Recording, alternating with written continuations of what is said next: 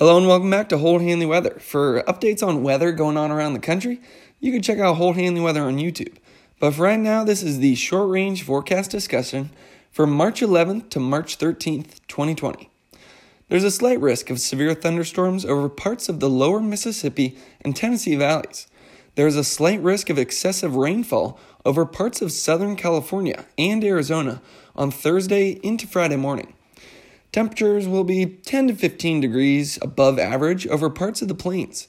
There's a red flag warning over parts of the central high plains.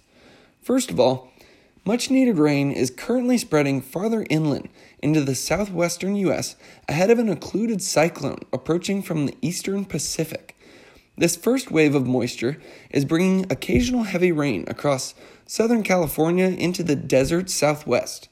By Wednesday, the bulk of the moisture will move farther inland across Arizona with a slightly lower chance for heavy rain on Wednesday.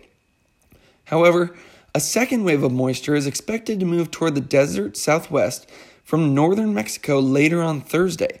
This will once again increase the potential of flash flooding Thursday evening into Friday morning as the chance of heavy rain increases area wide. Meanwhile, a cold front will bring mainly light rain for the East Coast through Wednesday morning.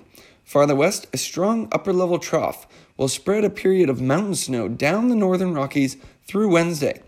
This upper level trough is forecast to interact with a nearly stationary front across the southern plains to the Tennessee Valley to result in the development of a low pressure system in the middle Mississippi Valley on Thursday.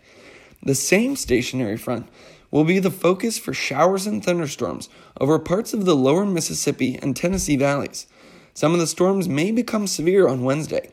It appears that rain and thunderstorms will expand eastward across the Tennessee Valley into the southern Appalachians on Thursday as rain chances increase and expand eastward farther north toward the Ohio Valley.